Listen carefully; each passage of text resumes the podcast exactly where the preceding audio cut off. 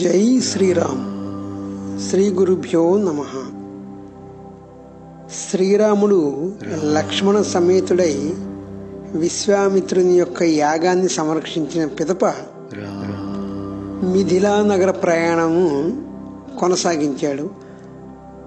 ఆ క్రమంలో అంటే మిథిలా నగరానికి వెళ్ళే దారిలో ఎన్నో ఆశ్రమాలు, ఎన్నో వనాలు, ఎన్నో అరణ్యాలు దాటుకుంటూ ఆ ఊరికి అంటే మిథిలా నగరానికి వెళ్ళవలసి వచ్చింది. ఆ ప్రయాణంలో జరిగిన సంగతులను మనం తెలుసుకుందాం. ముందుగా మిథిలా నగరానికి బయలుదేరే సమయంలో శ్రీరామచంద్రమూర్తి లక్ష్మణ సమేతుడై ఒక వనం దగ్గర విడిది చేశారు. అక్కడ ఉన్నారు. ఆ రాత్రికి అక్కడే గడపాలని అనుకున్నారు. సాయంకాలము చేయవలసిన సంధ్యావందనము, అగ్ని కార్యములను పూర్తి చేసుకుని అందరూ విశ్వామిత్ర మహర్షి ముందు కూర్చున్నారు. ఆ సమయంలో విశ్వామిత్రుని శ్రీరామచంద్రమూర్తి ఈ రకంగా అడిగాడు. ఓ మహర్షి, ప్రస్తుతం మనం ఉన్న ప్రదేశం ఉంది కదా, ఈ వనము ఫలములతోనూ పుష్పములతోనూ శోభిస్తుంది. ఈ వనం యొక్క పేరు ఏమిటి? దీని గురించి నాకు తెలియజేయండి. దానికి విశ్వామిత్రుడు, ఓ రామ, పూర్వము కుశుడు అనే మహాతపస్వి ఉండేవాడు. ఆయన బ్రహ్మదేవుని యొక్క కుమారుడు.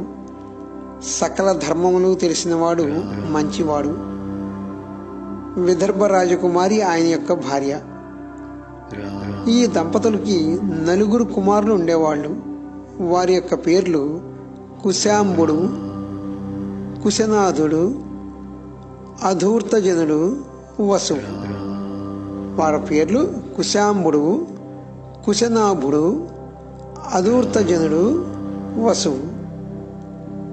అయితే ఈ కుశుడు అనే మహర్షికి రాజ్యపాలన చేయాలని కోరిక కలిగి తన యొక్క పుత్రులను పిలిచి, నాయన మీరు ధర్మాన్ని అనుసరించి రాజ్యం పరిపాలించండి, అంటే మీ సొంతంగా నగరాలు నిర్మించుకుని జనపదాలను నిర్మించుకుని మీరు రాజ్యపాలన చేయండి, ధర్మాన్ని అనుసరించి చెయ్యండి అని చెప్పాడు. తండ్రి యొక్క మాటను అనుసరించి ఆ నలుగురు నగరాలను నిర్మించారు. కుశాంబుని చేత నిర్మింపబడిన నగరము కౌశాంబి, కుశనాథుని చేత నిర్మించబడిన నగరము మహోదయము, అధూర్తరజసుడు నిర్మించిన నగరము పేరు ధర్మారణ్యము, వసువు నిర్మించిన నగరము పేరు గిరివజ్రపురము. విశ్వామిత్ర మహర్షి ఇలా చెప్తున్నాడు, మనము ఇప్పుడు ఉన్న ఈ ప్రాంతము ఆ వసువు నిర్మించిన గిరివజ్రపురం యొక్క భూమి. దీని చుట్టూ ఐదు పర్వతాలు ఉంటాయి. మగధ దేశంలో పుట్టిన సోనది ఈ ఐదు పర్వతాల మధ్య ప్రవహిస్తోంది. కుశనాభుని యొక్క భార్య ఘృతాచి. వారికి నూరుగురు కుమార్తెలు ఉన్నారంట. వా కన్యలందరూ కూడా లోకోత్తర సౌందర్యవతులు. ఒకరోజు ఆ కన్యలందరూ వనవిహారం చేస్తున్నారు. అప్పుడు వాయుదేవుడు వారిని చూచి, అమ్మాయిలు, నేను వాయుదేవుడను, మీ అందరినీ వివాహం ఆడదలిచాను. మీరు నన్ను వివాహం చేసుకుంటే మీకు దైవత్వం సిద్ధిస్తుంది. దానితో పాటు మీరు కలకాలము జీవిస్తారు. మీ మానవులకు యవ్వనము కేవలం కొద్ది కాలమే ఉంటుంది, కానీ మా దేవతలకు నిత్యం యవ్వనమే. కాబట్టి నన్ను పెళ్లి చేసుకోండి అని అన్నాడు. చూసారా, ఒక మనిషికి లేదా ఒక ప్రాణికి లేదా ఒక దేవతకి ఒక దేవుడికి తన యొక్క అహంకార బీజాలు చూస్తే ఈ రకంగా ఉంటుంది. అయితే ఆ కన్యలు వాయుదేవుని యొక్క మాటలు చాలా పరిహాసంగా తీసుకున్నారు. తిరిగి మరలా ఏమన్నారో తెలుసా? ఓ వాయుదేవ, నీవు సకల జీవరాశులలో సంచరిస్తూ ఉంటావు, అందరికీ ప్రాణదాతవు, నీ శక్తి మాకు తెలుసు. కానీ నువ్వు ఇలా మాట్లాడడం బాగలేదు.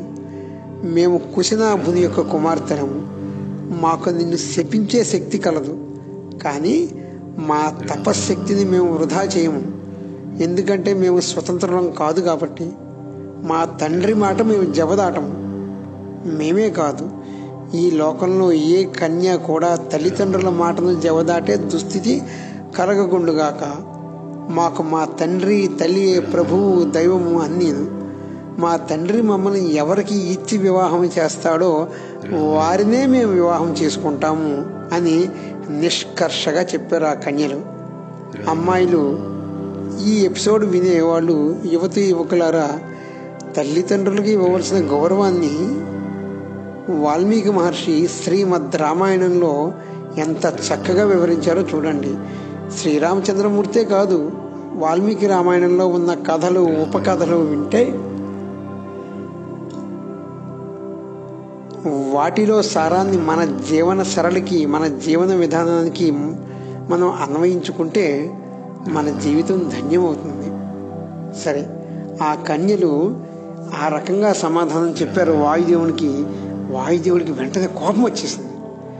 తన మహిమ చేత వారి శరీరంలో ఉన్న బలవంతా లాగేసి చాలా వాళ్ళని చాలా వీక్ చేశాడు.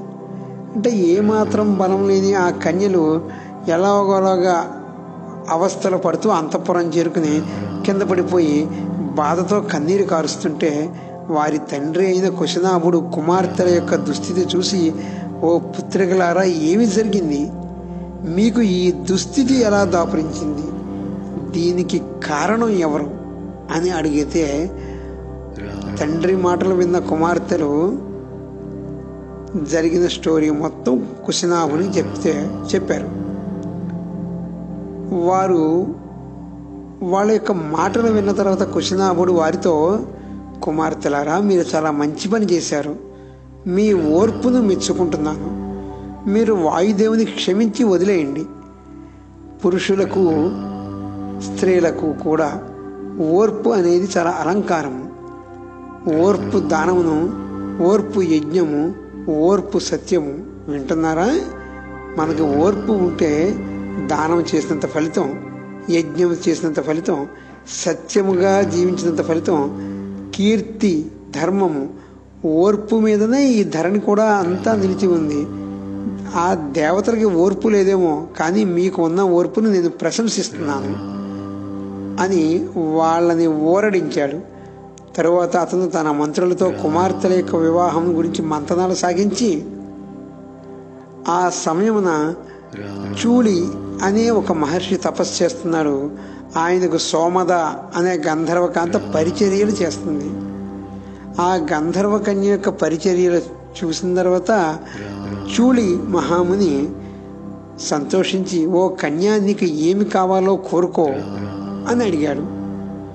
ఓ మహర్షి, నాకు పుత్ర సంతానం కావాలి, కానీ నాకు భర్త లేడు. నేను ఎవరికీ భార్యను కాను. అందుకే మీకు సేవలు చేస్తున్నాను. తమ తమ వలన వచ్చిన నాకు బ్రహ్మ తేజస్సు కలిగితే ఆ పుత్రుడు పుడతాడు. ఆ రకంగా పుత్రుడు జన్మించే వరమును నాకు ప్రసాదించండి. ఏమని అడిగిందండి ఆవిడ? తమ వలన నాకు బ్రహ్మ తేజస్సు కలిగిన పుత్రుడు పుట్టేటట్టుగా వరం ఇవ్వండి అని అంటే, చూలి మహాముని ఆమె కోరికను మన్నించాడు.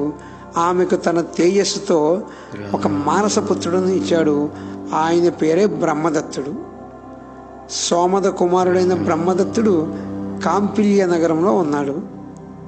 ఈ విషయాన్ని తెలుసుకుని కుశనాభుడు తన నూరుగురు కుమార్తెలకు బ్రహ్మదత్తునికిచ్చి వివాహం చేయాలని సంకల్పించుకున్నాడు. ఈ విషయం బ్రహ్మదత్తునితో సంప్రదిస్తే బ్రహ్మదత్తుడు కూడా అంగీకరించాడు. తన నూరుగురు కుమార్తెలను కూడా బ్రహ్మదత్తునికిచ్చి వివాహం జరిపించాడు కుశనాభుడు. ఎప్పుడైతే బ్రహ్మదత్తుని యొక్క చేతి స్పర్శ తగిలిందో, చేతి స్పర్శ తగిలి తగలగానే వారికి వాయుదేవుని వల్ల కలిగిన దుర్భరత్వం మొత్తం పోయి పరిపూర్ణ ఆరోగ్యంతో ప్రకాశించారు. బ్రహ్మదత్తుడు తన నూరుగురు భార్యలతో కాంపిల్య నగరం చేరుకుంటే బ్రహ్మదత్తుని యొక్క తల్లిగారైన సోమద తన కోడలను చూసి ఎంతగానో మురిసిపోయింది. వారి అందచందాలను చూసి ఎంతగానో సంతోషపడిపోయింది. ఆ రకంగా కుశనాభుడు తమ కుమార్తెలకు అంగరంగ వైభవంగా వివాహం జరిపించాడు. అయితే కుశనాభుడు తనకు పుత్ర సంతానం కోసమని కోసమని పుత్రకామిష్ఠి అనే యాగాన్ని చేశాడు. ఆ యాగం జరుగుతున్న సమయంలో కుశుడు తన కుమారుడైన కుశనాభునితో, కుమారా, నీకు సకల సద్గుణ సంపన్నుడు ధార్మికుడు అయిన కుమారుడు జన్మిస్తాడు అని పలికి బ్రహ్మలోకానికి వెళ్ళిపోయాడు. కొంతకాలం అయిన పిదప కుశనాభునకు గాధి అనే కుమారుడు జన్మించాడు. విశ్వామిత్ర మహర్షి చెప్తున్నాడు, ఓ రామ, ఓ శ్రీరామ, ఆ గాధి నా యొక్క తండ్రి. శకుని వంశమున పుట్టడం చేత నేను కౌశికుడు అనే పేరుతో కూడా పిలువబడుతున్నాను. నాకు ఒక జ్యేష్ఠ సోదరి, అంటే అక్కయ్య అనమాట, అక్కయ్య గారు ఉండేది. ఆమెను నా తండ్రి రుచకుడు అనే వానికి ఇచ్చి వివాహం చేశాడు. ఆమె తన యొక్క భర్తతో పాటు సశరీరముగా స్వర్గానికి వెళ్ళింది. ఆమె ఈ భూమి మీద కౌశికీ అనే ఒక పేరుతో ఒక మహానదిలా ప్రవహిస్తోంది.